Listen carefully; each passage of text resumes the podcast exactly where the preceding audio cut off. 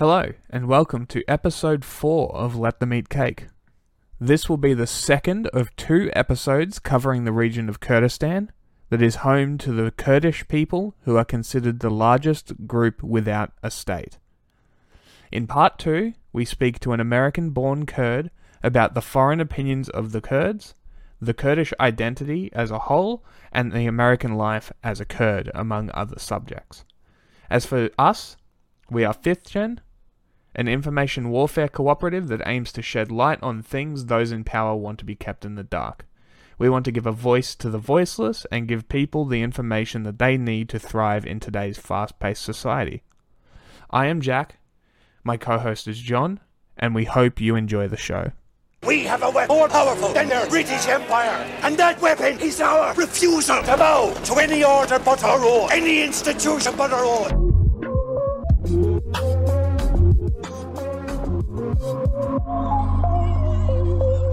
My name is Lava. Um, I'm originally from uh, the U S, from California, but both my parents are from uh, Bashur, the southern part of Kurdistan, northern Iraq. Um, both my parents are Kirkuki, but my mom was uh, born and raised in Hawler, and my dad was born and raised in Kirkuk.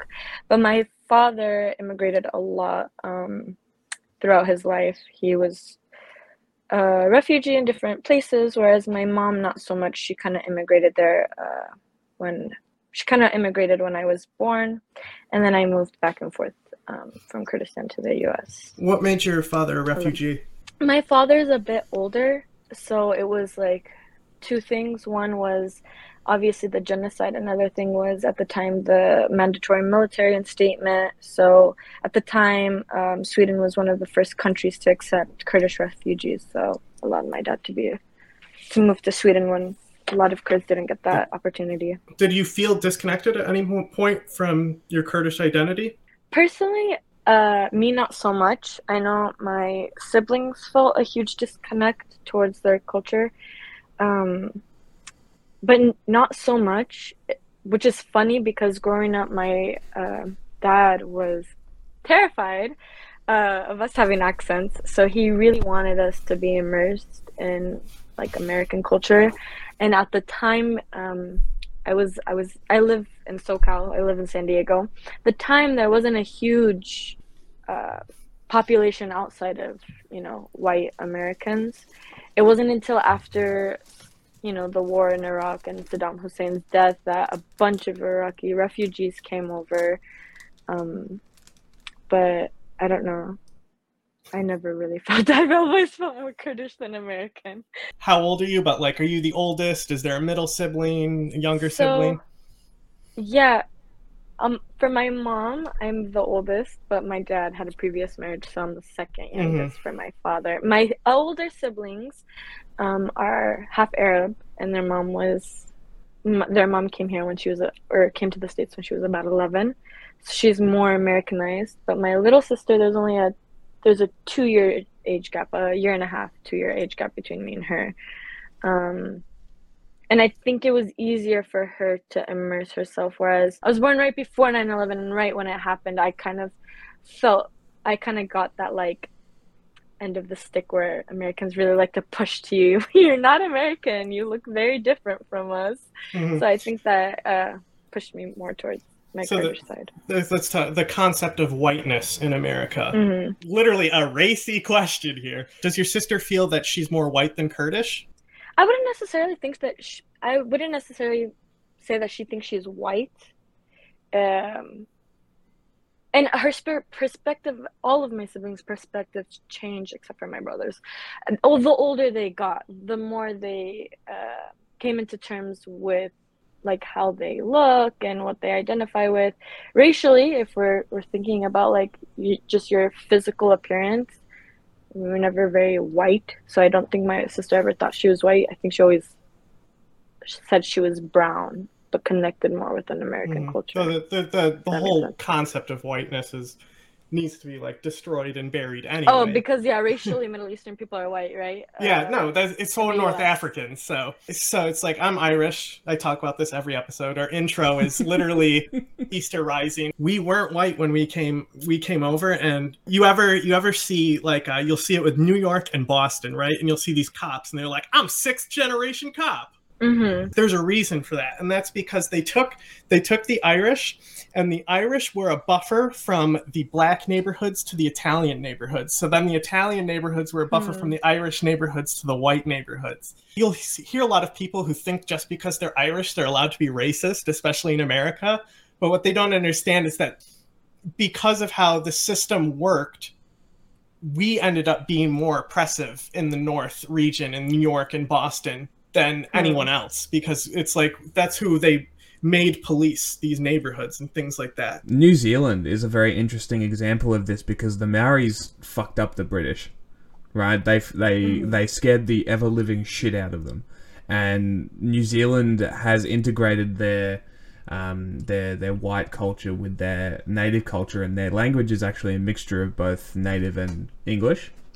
Like, there there are certain words that they use in New Zealand English that are actually Maori words, which is super, super interesting.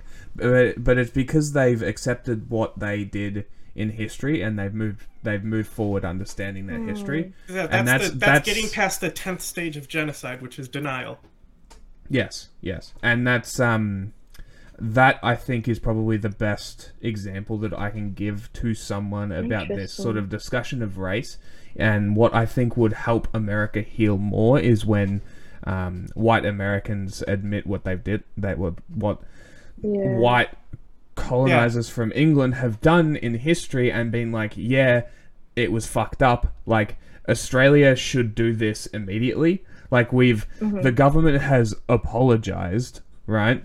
The government doesn't give a fuck. They just did that to save face.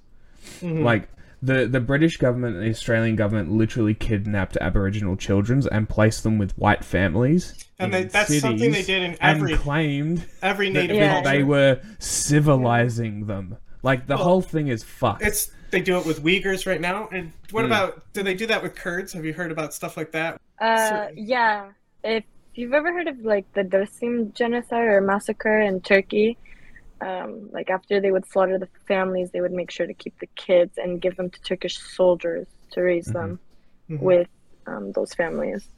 And so, like, for for Americas, it was always like the the if there was someone who was a really really good fighter and was actually mm-hmm. like, and it took it took a lot to put that person down, you know, in the genocide, their kids would be the first ones that they get mm-hmm. out of that culture and, yeah. and erase their identity.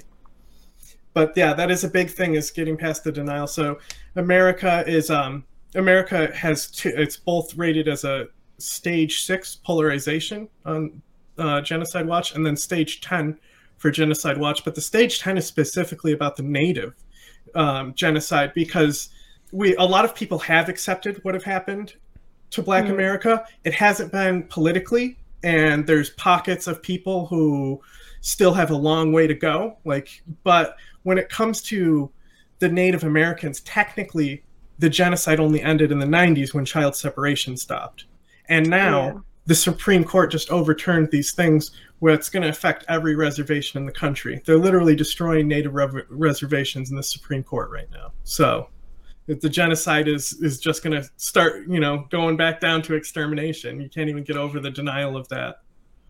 You know, that was an interesting topic, actually. Uh, one of the last classes I took before my graduation was the politics of genocide, and the opportunity to have a teacher who was a big journalist in this uh, topic. And one of the last uh, things we talked about was Native Americans.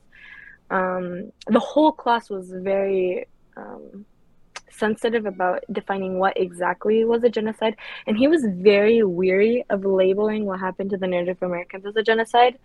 Uh, more as like more so like a prolonged.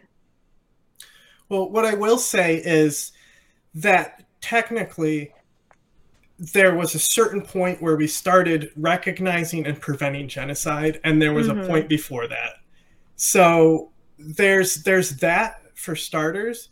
and I also want to say that I'm not minimizing anyone's struggles. I'm saying that there was a genocide against, you know, Africans very clearly, yeah, and not yeah, by just Americans, sure. everyone.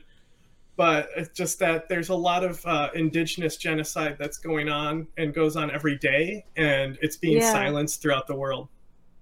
No, no, of course. That's why uh, I find it interesting what people define or not define as genocide, or um, in their eyes, what they see um, as genocide.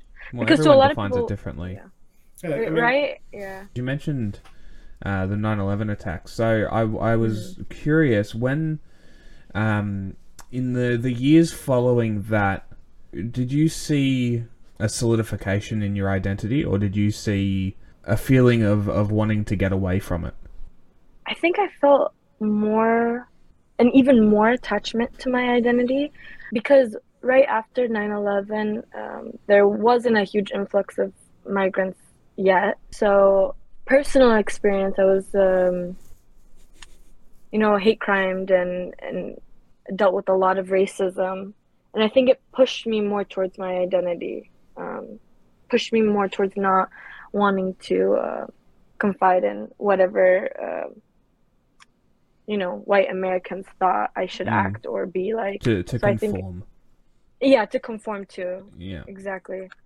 I just wanted to bring up, according to the U N, what the definition of genocide is. All right. And yeah. this is very specifically are the words in whole or in part. In the present convention of genocide means any of the following acts committed with the intent to destroy in whole or in part a national, ethnical, racial, or religious group as such, killing members, causing serious bodily or mentally harms, deliberately inflicting conditions, as in starvation, for example, or physical, anything that brings about physical destruction in whole or in part, imposing measures intended to prevent births within the group, forcibly transferring children from one group to another.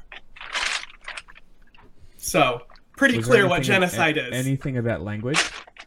No, no. Well, that's, that would be that would be section that would be section here, section C. Deliberately inflicting on a group conditions of life calculated to bring mm-hmm. about its physical destruction in whole or in part. Yeah. Language is more of a soft genocide thing. Yes. Yeah. It's like the beginning. If someone's being tased or something, I don't know what's going on over there. I know. Sorry. Language doesn't count, which is crazy because I it, feel like that was one of the easiest ways to destroy an identity. Somebody. Identity is language, and with mm-hmm. obviously the Kurdish population, it's been. I mean, I know we talked, uh, or I know you guys briefly talked about um, Kurds in Iran and Turkey who are unable to speak Kurdish, but even in Kirkuk, uh, it was illegal. Um, my father didn't wasn't allowed to grow up speaking Kurdish. He was forced to speak uh, Turkmen and Arabic. So, and I mean, they weren't allowed to have Kurdish names. So, I mean, that also goes to show it's, it's not even in regions you think it would happen. So what Jack was touching on, um, I wanted to f- phrase it in more of a, a comedic way. When did people start figuring out what a Kurd is? What kind of responses have people had when you say, I'm Kurdish? How how do they say, like, what is that? That type of thing. Yeah, I almost wanted to laugh. I don't think most people know what a Kurd is when you like when they ask in the U S. Um, it's very hard, and sometimes it's It's, it's just not worth explaining anymore. Um, but I have noticed uh, if people were in the military, um, they immediately know what a Kurd is and have, they just like the, the same thing goes for Chechens, but it's for a different yeah. reason. Yeah. No, there's a flood of compliments. If if anybody knows who a Kurd is, it's just a flood of compliments about how we're such great fighters. Yeah. That's about it. Yeah. That's all that matters uh, to the military. Yeah. So the well, the, the United States military has fucked the Kurds over so many times, too. Mm. Yeah. Like, I th- you could probably YouTube a video, top ten times the U S military fucked over the Kurds, and you would probably get a top ten video on it. You probably would. Yeah. Which is, like, ironic that they're telling me, um, oh, Kurds are great fighters. We love the Kurds. And I'm like, oh, thanks. I know exactly what you did. But... there was one time I actually had a really, um, I went to the doctor's office and the x-ray tech basically asked me like, oh, um, I saw your last name and I just wanted to ask what you were. and I told him I was Kurdish, and it was it was this was the only time he um, I've had this experience. Um, he basically told me that he went on a trip to Turkey because obviously uh, people who don't know the Middle East have this amazing view of Turkey, and mm-hmm. he's like, I yeah, was, well, they're, I was they're NATO of... members, of course. Yeah, NATO members, and he was like, well. Um, my idea of uh, Turkey and Kurds changed so drastically when I went to Turkey. I actually got the opportunity to talk to a couple of Kurds, and he said my mind was completely blown. I have like nothing but the utmost respect for Kurds, and it really made me rethink about how I traveled and where I traveled to. So that was like maybe one of the only experiences I've ever had where it was a very nice, heartwarming experience uh, to have that conversation with somebody. Do you advocate for um international recognition from like the U N, but like basically any country really? Yes. Um, like is that is that a big part of it? Do you think that that would help at all? I I think so, because I mean we're the largest stateless group in the world, right? And most people in the U S uh, have never heard what a Kurd is. Kurdistan, any regional issues. Of course they know what Iraqis are, Turks, Iranians, Syrians, but they've never heard what a Kurd is. Um, I mean, it's I mean, a let, large group of people, you know? I mean, well, let's, let's be real. Most Americans probably couldn't find Melbourne on a map, so... True, true, true. So, I mean... It's it's, it's most Americans thing. can't even thing. can't even pick the states out if you don't label yeah. them. It, yeah, that's true. Yeah. But it's a different thing. It's That's different. It's a different thing of not recognizing where it is on the map. And, and not, not even recognizing the all. name. Yeah, at mm-hmm. all. There's, it's yeah. different, you know? No, you you make a really good point. It is um, it is a, a, a it's it's more concerning uh, because mm-hmm. it's clearly, you know, it's it's not uh, commonplace. You don't see the the major news channels talking about Kurdistan. You might no. see they them, did for a minute. yeah, you might you might see them mention um, they, Kurdistan. They only mentioned, they only mentioned them because of ISIS. Yeah, because Basically. ISIS sends missiles or Actually, the I R G C. I mean, it's true. Also, I, I forgot you just uh, reminded me. Most Americans, if they've heard of Kurds, the only recognition they have to it is ISIS, which is like. Mm. I mean, I'm glad that maybe we get the recognition for fighting ISIS, but I mean, Kurds are beyond just fighters, you know? I feel like there's a, a good P R move for the Kurdish people with the Y P J. I think that's that's a, yeah. a good oh, uh, P R. Term. There was a push to be like, hey, here's this all-female fighting force, right? I feel like that's something that would go over pretty well in the current climate. I feel like that would get it recognition was going over out. Well. Yeah. When people when people were cared about the conflict because ISIS was there. Yeah, I mean, most of the time if they've heard of uh, Peshmerga, they know of Y P J, right? And mm. um, it's a good start point, but I don't like using that narrative because um, a lot of people use it as a point of, um, you know, as far as women's rights in the Middle East, and, you know, they say, oh, you know, the Middle East is so backwards. Except for the Kurds, we're so progressive, or so secular, or so whatever. Yeah. It, I hate using that point because they kind of use it against other Middle Easterners. You're taking one part where women have been uplifted in like mm-hmm. one small section and you're applying it everywhere else. Lebanon's pretty great for women too. Got a lot of problems with Iran, but so do the Kurdish countries. Who they have doesn't? Plenty of problems too, you know? And Jordan, Jordan's pretty good. There's a lot of countries that are actually very progressive in the mm-hmm. Middle East, besides Israel. Everybody loves comparing the Kurds to Israelis. Yeah, yes, I know, I know. It is nice that the Y P J is getting some recognition. They do deserve more, actually. Mm. So I, I think the one issue, because when I, when I was doing a bit of research, I saw there was some uh, pushback from uh, the Kurdish people specifically about the coverage of the Y P J, because there was that that really, really pretty girl that was heralded by the media for a while. And it's yeah, like, she was underage. Yeah, she was seventeen killed. At the time, I think, and she kill- was killed at eighteen. And they're like, yeah. oh, this this girl's gorgeous. It's like, one, she's seventeen, two, you clearly don't understand what the Y P J is if you're uh, objectifying her. Commenting, yeah. right? They're kind I of mean, it's radical like, feminists. Kids, like, pick up guns at fourteen, you know, thirteen. Mm. Even, even if that initial discussion is not um, not a good outcome, it's a good jumping off point to start discussing. Yeah, there was this whole thing where they were given like different fighters nicknames, like there it's like Kurdish mm. Jolie, Kurdish Rihanna. I mean, and... I think if anything, women, it's the easiest thing for men or media to objectify a woman first, right? Before talking about sure. anything she she accomplishes. It's, it's attention grabbing, right? At the end of the day, mm-hmm. the media is a business. They're they're after money. They want clicks. That's yeah. And they have that's an agenda. The worst part. Yeah, exactly. And that and that's the worst part is that you can't get past this with the media, and you're always going to going to find this because it's the easiest way to get clicks. You know. Mm-hmm. Um, rebels in Middle East fight off Iran is not a headline that people are going to click. But you say, yeah. pretty female fighter from Middle East, right? People are going to click the shit out of that. It's mm-hmm. just, it's it's media psychology, but it's it, it's kind of hard to change because that's just the way the media is at the moment. Y P J did actually use the fact that women were fighting for mm-hmm. propaganda, but it's a completely different way they were approaching it. It already shows you that there's a right way to do it. And if you just like took the example, there's like all these like great pictures where they're like standing in formation with their rifles. There's so many great things you could pick for these people. The last thing that you should be doing when you're looking at people who are repelling a genocide is talking about how hot they are. Yeah. Yeah. That's just how it is. One of my favorite photos from Y P J though is a uh...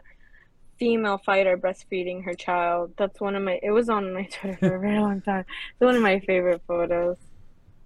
I don't think I've seen that one. That sounds Before we got in here, I was I was saying that there was a clown on my feed because he was buying into a lot of the Turkish propaganda. Have you really got into this with with uh, you know, underage fighters? So we've already covered this before, but mm. It's just even even knowing about the conflict by proxy. It kind of ties in well with the discussion you guys were talking about is, are the leaders the problem? Um, as far as like Erdogan and stuff like that. I mean, if you replace Erdogan, just another one will show up. If you replace Assad, it'll be another one. That the issue is not not entirely the leaders. It's it's the way people already perceive us or perceive people within the Middle East. You know, time is time and history is a the whole different realm when it comes to the Middle East, right? Yeah, so, and I was just saying that it would be a very bad thing for people to drum up this secretary... Secret, Jack, you want to help me out? I can't pronounce the word. Secretarian. Well, sec- sectarian. Sectarian. Yes. So if they d- keep drumming that up and Assad goes down and the Arabs take over the Alawite government, it would be mm-hmm. very, very tragic if that ended up being bad for the Kurds because of this propaganda. Yeah. I mean, just thinking about, I don't know, just thinking about the government itself, it's the same thing in Iraq. Like, how, when you talk about minorities in a region, right? Um, Saddam was a Sunni leader in a majority Shia region, and Assad is an Alawite in a majority Sunni region. It's just interesting how, how these how these minority groups even the power play in these minority groups and how they even function, you know? And that Kurds are like in these sectarian issues, right? When you talk about Iraq, it's Sunni Shia versus Kurds, or in Syria it's Alawite Sunnis versus the Kurds. It's funny how like even though mm. these are sectarian issues, like religious sectarian issues, Kurds are somehow also combined into these. Uh, propaganda that just appeared on my feed that I was making fun of. You go look on the comments, and this guy is, he's against Assad. He defends the Syrian rebels, right? But yeah. him posting this thing, there's people with the Ayatollah as their profile picture mm-hmm. liking his post. You can see that it's it's an agenda that suits both sides. It, for so, sure, for sure. You pick and choose what suits you best, or what suits them best. I wanted to talk about Kirkuk. How attached is your identity to that, and how did it feel seeing it be abandoned by, you know, your supposed leaders? Not technically yours, because, you know, you're... Yeah. But you know what I mean. I mean, I'm still an Iraqi citizen, so... Okay, so you got a dual citizenship? Yeah. Um... Kirkuk has a very, very special place in my heart.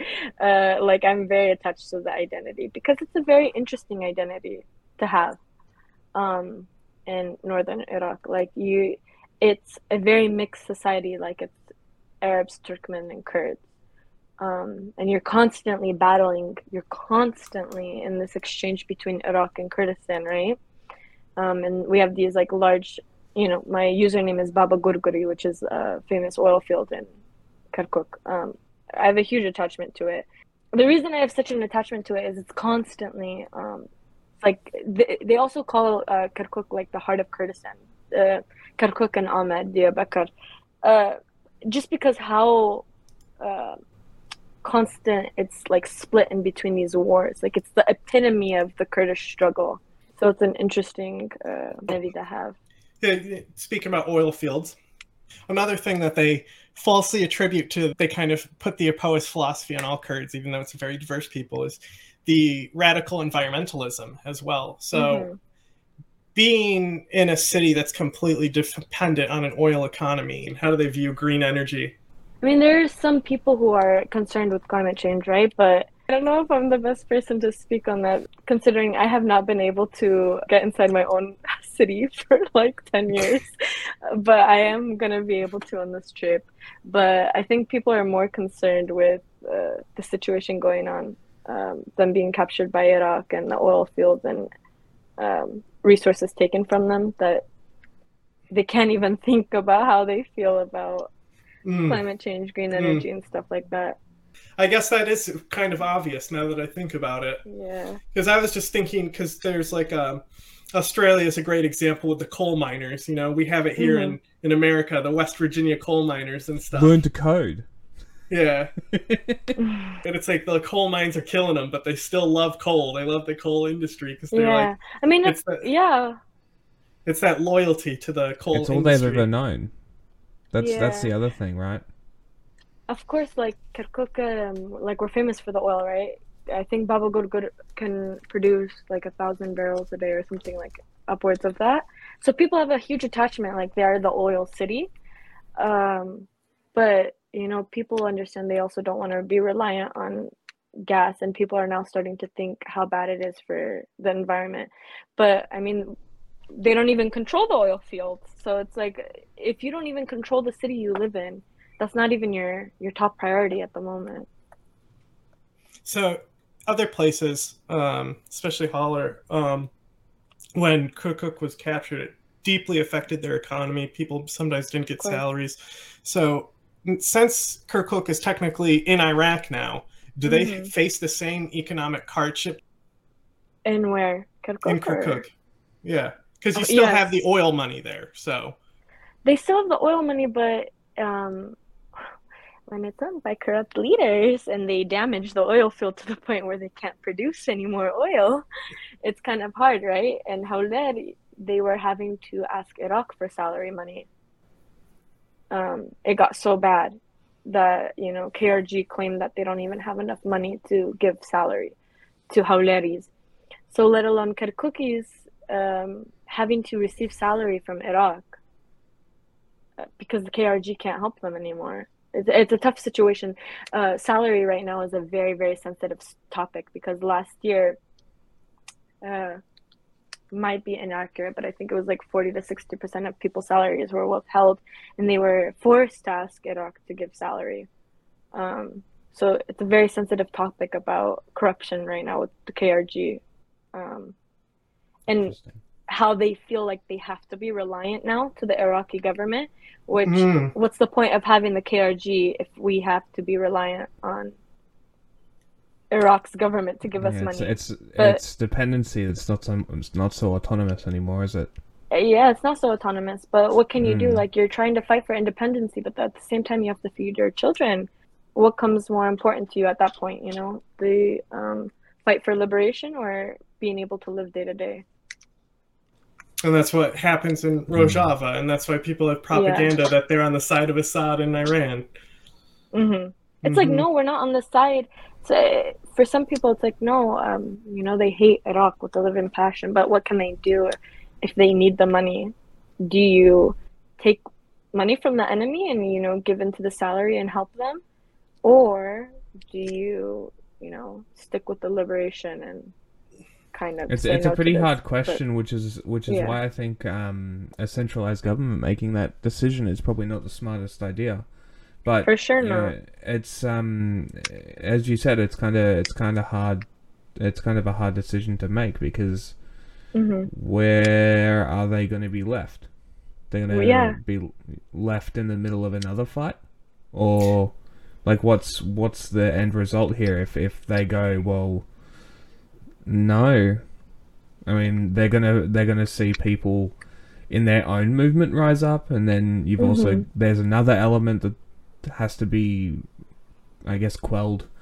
Um, yeah. It's also pretty interesting that uh, Kurdistan is facing similar issues that the rest of the world is facing. Mm-hmm. Of course, I think that that's, you, that's you'll, very very interesting. You'll find out you'll find out most of the world's problems everyone is facing, mm. and it's Together. unfortunate that there's no alignment. So, um, one and it's of the hard things. To write, um, sorry, I you just. All, all I was gonna say, all I was gonna say oh. is, in the West, it's hard to understand Kurdistan because they have this mm. liberty or death mindset, but they haven't done shit.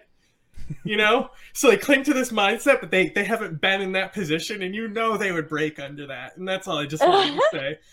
The Yan Kurdistan, Yan Naman, Yan give me Kurdistan or give me extinction. It's hard for the Kurds, but it, it's hard too, right? Because it's um, it's uh, the conversation of government, right, and uh, nation states. It's um, like for Kurds, I, I it's hard for Kurds because you don't want to speak bad about your government because you don't want to give outsiders a reason to believe we don't want a government, right? That's a very good point. But it's something that the, we haven't heard yet, so. Yeah, it's like you don't want to give out. I hate talking about internal Kurdish conflicts mm-hmm. because it's, you don't want to give people like uh, Iraqis or Turks or mm. you know Iranians a reason to say, look, they can't even control themselves. Um, but at the same time, we people want don't know that the Taliban is split in half right now, so yeah, you know, it's going because, well yeah. for them. As much as we don't agree with you know having a centralized government, you know, you need it to show. Um, to show, you know, Face. your neighboring states, yeah, that, look, we can create a stabilized government that's better for the individuals who live here. Uh, and I mean, for, anarcho-Kurdistan, yeah. though. How, how are we feeling about yeah. that? Anarcho-government. I mean, anarcho-Kurdistan. It would be beautiful in theory. Would it work? I don't know. It's Western anarchists are so cringe anyway. But the, the thing that they don't realize is that how quickly war- warlordism goes into effect. Mm. And it's like, you just can't overthrow the government and say, do whatever. It's like, of course, that's one of the things that happened in Afghanistan when the Soviets pulled out. Mm. And it was like one of the worst places on earth when that happened. It needs a, it's, it's a cultural shift. I think it's, it's more that, which, which... they don't understand it in the West. I, I don't think. No. Because they have this liberty or death mindset and they don't actually understand things. Like the anarchist community in the West on Twitter broke down talking about medicine supply chains. And like, meanwhile, I know exactly how E Z L N gets medicine in and out of their autonomous zone. Like I know exactly how it works. And you look at the native reservations that are going to be disappearing soon and they're allowed to exist on the U S dollar and they can use our roads. So, you know, there's all these different things inside autonomy that's better to seek than just mm-hmm. uh, warlordism. It's a hard subject to talk about autonomy because it's it's something that doesn't isn't really successful because there's always some dickhead who tries to take ultimate control, and yeah, when the Supreme just, Court overturns your autonomy, yeah, it just it's it ultimately spirals into uh, the same thing that always happens. So it's it's almost it almost needs a cultural shift completely, and I think Kurdistan mm-hmm. has that culture to be able to do it, but it, they're just in such a shit position that it's it's um, not necessarily fa- uh, falling to the same issues, but facing yeah. separate issues that we are not familiar with at all. And I think, mm-hmm. I think that us, and this is why we wanted to talk to people specifically from Kurdistan, because you know there's only so much information that you can get from people in, in the West who don't actually know, right? Like, and this is why I'm not making any assertions. I'm asking questions because I'm curious, right? I'm I'm curious uh-huh. because these are these are questions that I want answered, and that I feel like I'm not going to get appropriate answers from uh, mm. if I ask anyone in a Western country. Even even if oh. they're a quote unquote expert in the in the subject, I, it's your your word means nothing. I'd rather talk to someone who lives there. You know what I mean? Yeah. just autonomy is such a hard topic in, in Kurdistan um, to debate. And like you said, it's like some people just will never understand, because we're obviously a group, but when you live in four separate countries and these countries design for you to hate each other, there's no unition to even create like a common liberation movement for autonomy, right? And then if the U N doesn't want to recognize you, or if these bigger states don't want to ally with you in fear of these countries that are occupying your region, how do you even get to that conversation? Through international law means, or through, you know, actual war uh, to liberate these regions? Like the sweep in the early nineties for like semi-autonomy in northern Iraq is as far as it got, right? But Barzan, um, Barzani clan, uh, they don't even want to liberate Kurdistan. They just want to liberate Badini people of Barzan. Yeah, he wants to. He's the referendum is a total piece of sh- piece of shit, fake thing. Well, that's he just, when they sold he's just trying to get his own power. He's trying to put mm. Kurdistan underneath him. Fuck the, you know, the referendum isn't real, you know, and, and it's unfortunate. Kirkuk right after it. Mm-hmm. Yeah. So I I wanted to talk about just the, the anarchist identity in Kurdistan, but before mm-hmm. before that, I wanted to touch on things where you'll see travel YouTubers go to Kurdistan, and it's always Kurds blowing up on them because they're like, I went to Iraq, and they never go down into Iraq at all. It's just Kurdistan, and they're like, it's so nice here. Are you like adding yes theory and stuff like that? How do, how do you feel about that type of thing going on? I mean, on? it's so it's so annoying when people are like, I traveled to Iraq for seven days and you won't believe how safe it is and how nice people are. First of all, when it, I hate when people are like, I'm going to show you around Iraq, and it's Leimani. It's like, it, it, you, uh, it's so annoying because, I mean, Kurds live there, right? It's Kurdistan, but they don't want to admit it. I don't know. I think because the Iraq... like the no safe Iraq is just like a it's like a louder hit to the, like, you know, on the statement when you like mm-hmm. oh my god, what is the title like title but video. Then it's I, like I'll see one, it always gets represented to me, and it's like this blonde guy and he's got a scarf and he's like on his knees with his arms out, and there's like light coming in behind him, and uh, in gold letters atop, across the top says Iraq, and it's like, I traveled to Iraq, and then in like colons he had to add Kurdistan because he was getting dragged Iraqi so hard. Yeah, he had to go back. He had to go back and change it to Iraqi Kurdistan. Yeah, but it doesn't matter. He oh still doesn't God. say it in the video. It was like, fuck you, pal. Fuck you. But there's that one ginger guy. He was actually I haven't watched it yet, but um. when when the the he went down with the Taliban, and they were very accommodating to him, and like he was open about his Christianity. But it's that one ginger guy, he did a pretty good video. I think his name's Drew something. He did a good video in Kurdistan, and it was he, it opens with them talking about how they're the largest ethnic group without a country. Talks yeah. about he even gets into the flag, like, so I've seen some good stuff on it. But these travel YouTubers, it's it's like right. genocide tourism. Because they'll go to Yemen and stuff like that. It's fucked up, dude. You're generating money from people's tragedy. I mean, it's hard to, um, like, it's same thing goes with, like, Turkish shows, right? When they shoot shows in Mardin. And they're like, look how beautiful Turkish palaces are. It's like, that's a Kurdish castle in a Kurdish city that's been occupied by Turkey. You, like, if it's not... like you said, if it's not genocide, like flat out genocide, it's it's erasing culture, it's erasing identity, which they've done in books and, and language, and now like with with traveling, which is the worst, right? Like, you at least you want to be known. Like, in this world, money buys everything. So if like you can get monetization and like media coverage uh, through these people, like through these travelers, you're not getting it through there, which is like probably like one of the best ways, if you can get media coverage or if you can get the public to Tourism. understand. The anarchist identity in, in Kurdistan, I wouldn't be an anarchist if it wasn't for Kurdistan and Lebanon. So I, I wanted to talk oh. about how common that identity is, and, and what the what would you define their general ideology? You know, you know how we've been talking about not... Um, not applying ideology to an entire group. We're going to apply ideology to an entire group just to get a baseline here. Oh, well, I wish I could speak for like Iranian Kurds and Turkish Kurds, because I think uh, Turkish Kurds have a way, way different perspective than like Iraqi Kurds do, or like Syrian Kurds, right?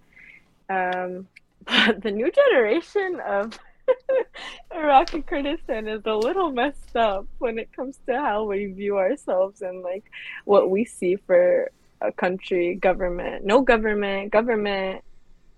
Um, I think the sad part, the really sad part is uh, what I've noticed is people are so hopeless, like so incredibly hopeless that um, it's hard for them to, I mean, this is from my experience. This is from uh, like well, we have I've, two other people's yeah. experiences as well.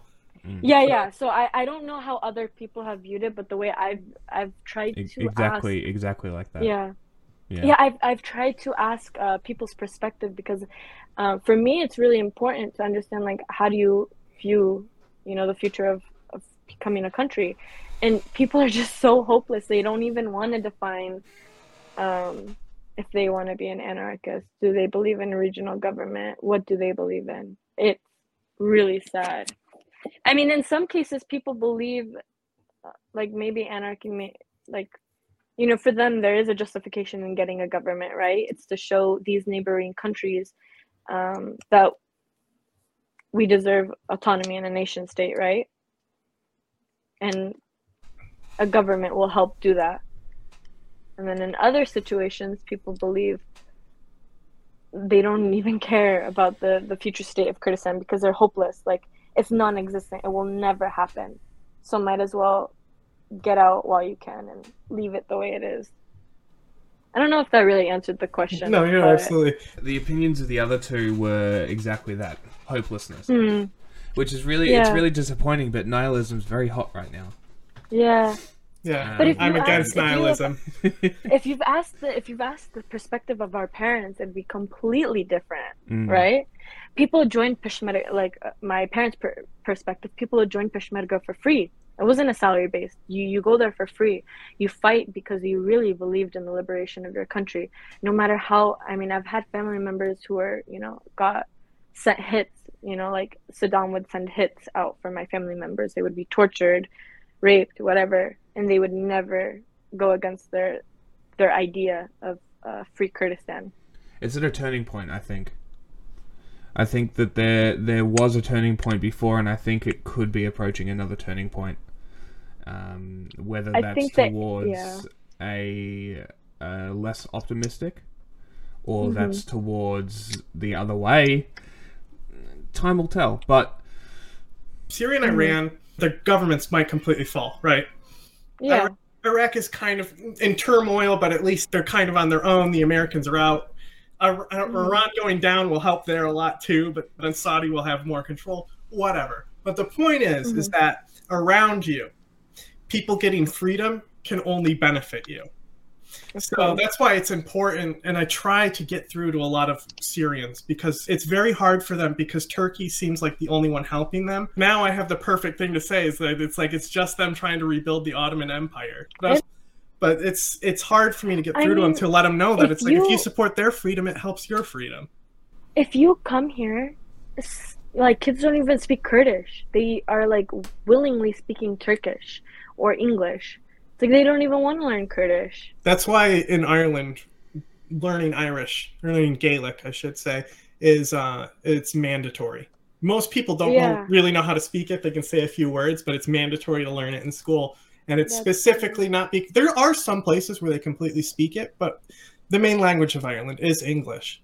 Mm-hmm. But the whole reason for that is that the language is preservation of culture and identity, mm-hmm. and they don't want that language to disappear.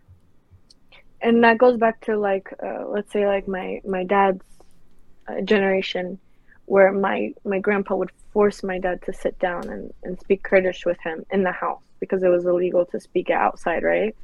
So, to preserve the language. But my dad's generation was very fearful of pushing that onto their kids. Same thing with Iranian Kurds. They're terrified of pushing that language to their kids. Um... Like for what reason, I don't, like, you know, for fear. It, it makes sense. But then now this generation, my generation, being Kurdish isn't cool, you know? Turkey did a great job with the propaganda um, and saying, you know, Turkish is a cool language to learn. Speak Turkish. Do you know Turkish? Me? No, unfortunately, I do not. Good my job. Dad speaks. Good for you. My dad, yeah. my, no, no, no, no, no, no. Actually, the only, okay, okay, the reason I said unfortunately I do not is because this is one reason.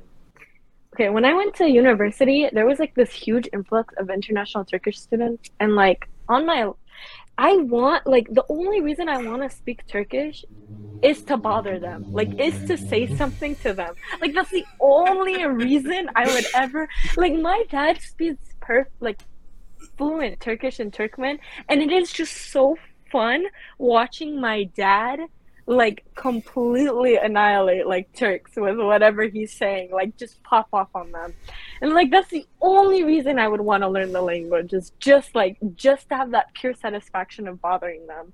Like it just it just brings me pure tro- like joy to be a troll to Turks. Like that is like like that I have such pure joy in that, and I can't even be a troll. Like it's not as fun English. Yeah, still like a rivalry between Ireland and England, and it's more of mm-hmm. ironically we joke about it. It's like those times are over. We don't really care about the past. Time will come. Like there's no going back from the point that yeah. we achieved. But that's how the West views time, right? Like, you're able to, like, now the U S and England are, like, great allies with each other, which is, like, how, you know? If you think about it in the sense of Middle East, like, the way we view time. You know, it was cra- I mean, Sadat in Israel was crazy. Yeah, Sadat in Israel. Well, I mean, he got... All right, what is it? Sadat and Begum, I should say. But he got assassinated for it. You yeah, know? I know. Uh, it's one. It's. Time... I almost said it's one of my favorite points in history, but I meant to say it's like I like to read about that point in history. Yeah, people were very upset. Time doesn't work the same way in the Middle East. Like they, you know, one thing we're very good about is holding a grudge. I don't mm. care how far away. I don't even care if it was a thousand, five hundred. Yeah, uh, they don't let feuds go. And that's the problem. I don't know if that's, that you could take that as a good or bad thing in the Middle East, but they don't let feuds go. And it's a huge reason why countries won't progress. Or I mean, it's still ongoing. How are you supposed to progress with a country who's still doing this? I think that's purposely intentional. And this is something that I've learned getting in touch with my own culture, is that mm-hmm. that is the first weapon of imperialism. And so even in America, look at the polarization we have between like political parties. Isn't that what like... deems your political views? One is like what your family's beliefs are, like you're very influenced by your parents, and then two is like the sur- your surroundings. Yeah, well, I'm not influenced by my parents at all, so mm, neither am I. My dad's a uh, a union boss, or was. Oh, I, I, I don't know. My parents unions. are. Oh my god, my parents are so liberal. I love this story my mom told me. My dad voted for Carter, and his dad called him a communist for voting for Carter. So it's so there was at one point where he was voting Democrat and things like that, but it doesn't matter because we live in New York, so it, it, it doesn't bother me. It's uh... like it, it's like it, their their opinions don't matter. If they're in a blue state, your opinion just doesn't matter. If you want to engage in the culture war and be angry in your own house watching the T V, Dad, go ahead. I mean, you know, I don't know if New York's the same as California. Only three cities are blue, and those three cities make the blue of the state. There's, it's like, so there's a line going across the, it's uh, so the Erie Canal, basically, it's uh, how we uh, depopulated the people of the Longhouses. We used the Erie Canal because it, it connected the Great Lakes to New York City. So it's a, basically it was a highway going straight through the state. So all the cities mm-hmm. developed along that line. So there's literally a blue line going through the state. And then there's some rural populations where they'll be mixed. But New York City is unstoppable. It doesn't matter. So a lot of people want yeah. New York City to be its own thing. And that's the thing, is it's like it, for New Yorkers to have more autonomy, New York City needs to be its own state. Hmm. New York City autonomous zone. Yeah, California should also be split in two. Texas should be split in three. But nothing's going to happen in this country. I mean, so Texas, like Texas will secede before anything happens. Haven't they tried and failed like no, multiple times? Calif- I don't think so. Um, just not, like, just the tried... racists. Just well, the racists. What are they going to be? Mexican? This, they... You know, like. It's like... Um, well, talking about this, there was that proposed state of Jefferson, which was nor- uh, Northern California, parts of uh, um, Oregon, merging with what's what's the the irrelevant state next to Oregon? Uh, Idaho. Idaho. Yeah, they wanted to um, they wanted to expand into Idaho and make a greater Idaho, which is kind of interesting. And then there was another one where they Montana take... as well. Montana, it's yeah. like there. So the Northwest is very interesting because there's a split between white supremacists and immigrants because it's on yeah. a coastline. Are so you see that right in Seattle and Portland. There, it's like that. Co- it's the coastline where you have people who are immigrated and progressive, and then like yeah. when slavery ended in the South. And there was more integration among the races. There were so many racists who went up to the Northwest and tried to start an all-white state and things like that. So Oregon there's... is literally oh, meant good. to be an all-white state. Like, that's a thing. Oregon, Oregon's wild. That's why Portland is so crazy. That's why the yeah. protests get so crazy, because the cops literally are from one side of the spectrum where they're descending from these people who, like you said, you do get influenced by your parents and those things around you. The libertarians love to talk about Ruby Ridge, and it's like it was totally like a, a white supremacist type thing where they wanted to get out of this culture, and they mm-hmm. overstepped and shot a bunch of people. Who... Shooting people? No, that never happens. Well, it doesn't happen that much in America, at least not to whites. Uh... Although we might yeah. see an increase of it with uh, those new border rules. Now that there's, uh, they can just breach the Fourth Amendment and go into people's houses within one hundred kilometers of the borders and airports, so that's cool. Um, happy for Americans there. Yeah, privacy. Like I said and, earlier. And, and Biden's talking about fucking right of privacy. Get fucked. I was talking about earlier that uh, giving other people freedom only increases your own. Mm-hmm. And it's yeah. ironic that the people cheering on what is happening right now are the so-called freedom defenders. I've seen a bunch but of anarchist I... Twitter going off about um, uh, anarchists defending gun laws and the state and police and abortion laws and all this stuff. It's like... I hate Western anarchists so much, man.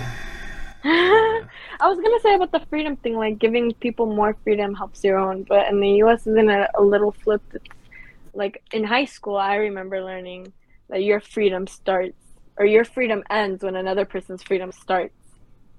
That's not like, yeah, that's because the U S is wrong. The U S that, is no, wrong. I'm saying, I'm saying, I'm saying, I'm saying that's the way um, the U S teaches. Yeah, yeah, that's because they're wrong. Yeah, yeah, grew up learning it. They don't. Yeah. It's they. They think Iran, Ayn Rand is unironically based. Yeah. I was uh, I was talking to uh, he's a uh, he's a dentist in Afghanistan. He's a really nice guy, and uh. Oh.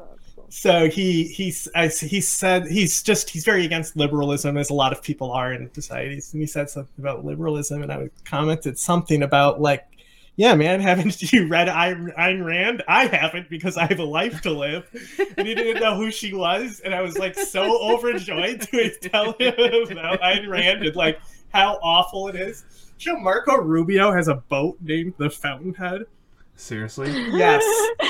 every every like unwillingly I always find out information about Marco Rubio that like I just was unwilling information. Like every day. like every day I, I find don't even know where he is. What will. state is he what state He's is he Texas senator, is he not? Texas. Yeah. I think. Oh, my cats are about to start fighting. Oh, that's fine. We're about done here. We just yeah. want to wrap with talk, our... We're talking shit. uh, uh, wrap with our little uh, question about Kurdish identity and what yes, you see. Yeah. Yes. You know, a very interesting perspective is actually, though, uh, that if you guys can find it, uh, that would be fun. Because most Kurds, most diaspora Kurds are in in Europe, right? There's not that much in the U S. Mm-hmm. Um, funny enough, I'm in California, but most Kurds, if they go to the U S, little Kurdistan, Nashville, Tennessee, and like Texas and stuff like that. Coming from in a Tennessee. Kurdish identity, Nashville, yeah, Tennessee, that's cool. Nashville, nice Tennessee shit. is is little Kurdistan. It's called Little Kurdistan. Um, so Kurdish society is like, my parents are very open minded. Like most of them are, you know, in, in U S terms, democratic liberal people. So combining like Kurdish identity with like being raised, born and raised in Nashville, Tennessee, with a huge Kurdish community, I mean, that would be an interesting perspective that I can't give to you. Sorry, guys. No, that would be very interesting. I wish I knew that when I was in Tennessee. That would have been interesting. But oh, what about, yeah, there's a huge... What about you personally? How do you? Th- what do you think being Kurdish means to you? What is the identity to you? What is? I mean, I'm like, have you guys ever seen those memes where it's like uh, a Palestinian can't go two seconds without telling them, like telling you they're from Palestine? It's like a vegan. Like, yeah, have you vegans, seen those yeah. memes or like vegans or whatever? Yeah, I'm, I'm yeah. that. I, I, I am like, like three fourths of my personality is Kurdistan, and the other one fourth is like something else that has to do with Kurdistan. Uh, like the Kurdish identity means a lot to me. Do you think you embrace it more because you're technically diaspora? Yeah, you know, funny enough, like the weirdest people tried to take that that identity away from me. Like the, oh, you're not American enough, you're not Kurdish enough. I never really felt that. My family isn't like that. But like very funny enough, like like weird like side like in-laws or like weird random people that I've never met in my life who like like their feelings and and ideas mean nothing to me. They'll be like, why do you have a Kurdish identity? You're American. So I don't know. Yeah, that is very strange. Well, that that sort of leads me to a follow-up question, because we mm-hmm. obviously with the other two we couldn't do ask this question specifically, mm-hmm. but how much uh, of America do you uh, incorporate into your um, identity hmm. existence? I, I can't say like, oh, I'm completely. Obviously, I grew up in the West, right? So I can't say, oh, I have no Western culture in me. Of course I do, you know? Um, but I think for me, and this isn't, I mean, I, it's funny because if you grew up like where there was, there was a small population of Kurds and Iraqis, and they really much so try to immerse themselves into American culture, trying to get away from their, you know, Middle Eastern identity. And it probably didn't help at the time that there was a lot of Middle Eastern racism. It didn't help at all. Um, you know, like for me, like getting hate crimed or, um, you know, being threatened at school by teachers to get withheld from classes or grades or having racist teachers. Like there was like a, a fear installed in you to have this American mindset, but I don't know. Assimilation. Don't know much... You felt you felt like forced assimilation. Yeah. But so I so ever... so literally, you're experiencing you're actually experiencing the same thing everyone else is. Yeah. Your basically. Culture is being erased in the same way. Basically, essentially, like trying to, because my my mom didn't speak English, um, so you know, scaring my mom um, and dad, telling them, you know, your daughter's gonna get withheld from school if you don't stop speaking Kurdish to her. Jesus. It's, it's, it's, a, it's a similar tactic, you know, but in a different way. Different, I, I, which is funny because my dad is like so funny. My dad is like lava. If anybody hits you at school, you punch them ten times harder. I don't even care. He's like, if you don't come back with like expulsion papers in your hand, like you're not my daughter anymore. So that's funny. Um, I think, uh, you know, assimilation can, like, really push that, like, fight or flight. For me, it, it was yeah, very they, much hope. You have the melting pot of America, you know? Yeah. What's the... It's, so it's like there's a big difference between melting and assimilation. And then also, you said San Diego, right? Yes. So there's a lot of uh, Latinos there as well. Uh, so, yeah, in some cities. So is there, is there, as do you see... Here's a racy question again, but do you do you see kind of uh, the same thing where they talk to the Latinos saying you can't speak Spanish? Okay, this is going to be really funny, but I grew up in a Spanish immersion school. So like from like preschool to third grade, I just so spoke Spanish at school um, until they shut down that school for lack of funding. And then I got merged into what I was talking about, that very racist environment. Mm. Um, so it depends, like if San Diego's only, depending on where you are, like Chula Vista and San Isidro, they're only a couple minutes away from the border. Some people don't, they're majority of that city doesn't even speak English, or like mm-hmm. there's a lack of English. So it depends what city you live in. If you that's, that's a, so that's what's so bizarre to me, specifically yeah. because you're in San Diego. Because San Diego's also a Navy base city, right? So if you ooh. live in like Clan T, they literally, it's like K K K members still live there. If you lived in El Cajon, which America's which such El Cajon a wild is now, fucking country. Isn't it crazy? Like you could literally live in the same fi- city or like county, and then city to city is so drastic. Mm-hmm. So, so, so I have, I have a follow-up yeah. question. Oh yeah. Despite all that assimilation and racism and uh, that sort of stuff, do you still speak Kurdish in the home? Yes, I still mm-hmm. speak Kurdish at home. Okay.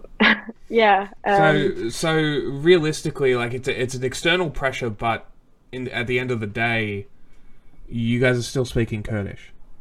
I mean, it was a push and pull with my father. Uh, so scared that we would lose jobs or lose friends or have not have. How much are the issues in Kurdistan right now where they assimilate to Iraq and Iran? I mean, I wouldn't say Iraq. There's a huge assimilate. Uh, there's a transfer assimilation because northern Iraq is pretty separated from southern Iraq. Yeah, at this point. Yeah, it's it's pretty disconnected since the early nineties. We've had uh, the sense of autonomy. Not like actual autonomy, but this feeling of it. It wasn't until recently a lot of like central and southern Iraqis are starting to move into northern Iraq. But I would say uh, Turkey and Iran and Syria are like very vulnerable to, to getting assimilated. Mm-hmm. It's not the same. Like here in northern Iraq, like we have the right to speak Kurdish, right? Like our schools are taught in Kurdish, people speak Kurdish, you're surrounded by Kurds, you're allowed to say you're a Kurd, right? Because there's not, like you're disconnected from, from the rest of Iraq, but it's not the same where you're immersed and assimilated into the culture, like Turkey or whatnot. So I would say not that much. Interesting. You know what? I can't, I remembered what I have been forgetting to ask because mm-hmm. we got into it, we got into it right before we, I jumped on and had to go live. Uh, the P K K. Oh yeah. Oh, I was gonna say about my perspective uh, before you ask about the P K K. Um, my dad, maybe not outing my dad, but the reason we moved back and forth is a lot of a lot of Kurds were offered jobs during the Iraq War to be translators and cultural advisors. So it's a very interesting experience to have uh, when you're in between that. As far as the P K K goes, you were asking me because mm-hmm. I said I said I don't support them because I don't support any group. Mm-hmm. Were you confrontational when you were like, "Why don't you support them?" Or yeah, okay, okay. I was very scared that you guys were gonna think I was coming off as confrontational when I was like, mm-hmm. "Why don't you support the P K K?" I really could care less. Okay. Like I just, it was just out of curiosity. It's different coming from you than from like from you guys, like you two, and then like somebody else saying like, "I don't support P K K." Mm-hmm. Um, and then like throwing up a gray wolf sign. Then it's like, oh, you don't support this, the P K K? That's, this that's this this right here. So I call yeah. this the, the we call this the Turkish fascist salute. But it's also yeah. if you've ever watched wrestling, there was a wrestling stable called the Wolf Pack where they would do this hand signal. so so thankfully Americans don't. It hasn't integrated into America. They don't understand what that signal means. I imagine being like such like a puny little like fascist group, like that's your symbol for fascism. It's like this like little wolf sound, like this little wolf. Bork bork. We're gonna get banned for Nazi symbolism now.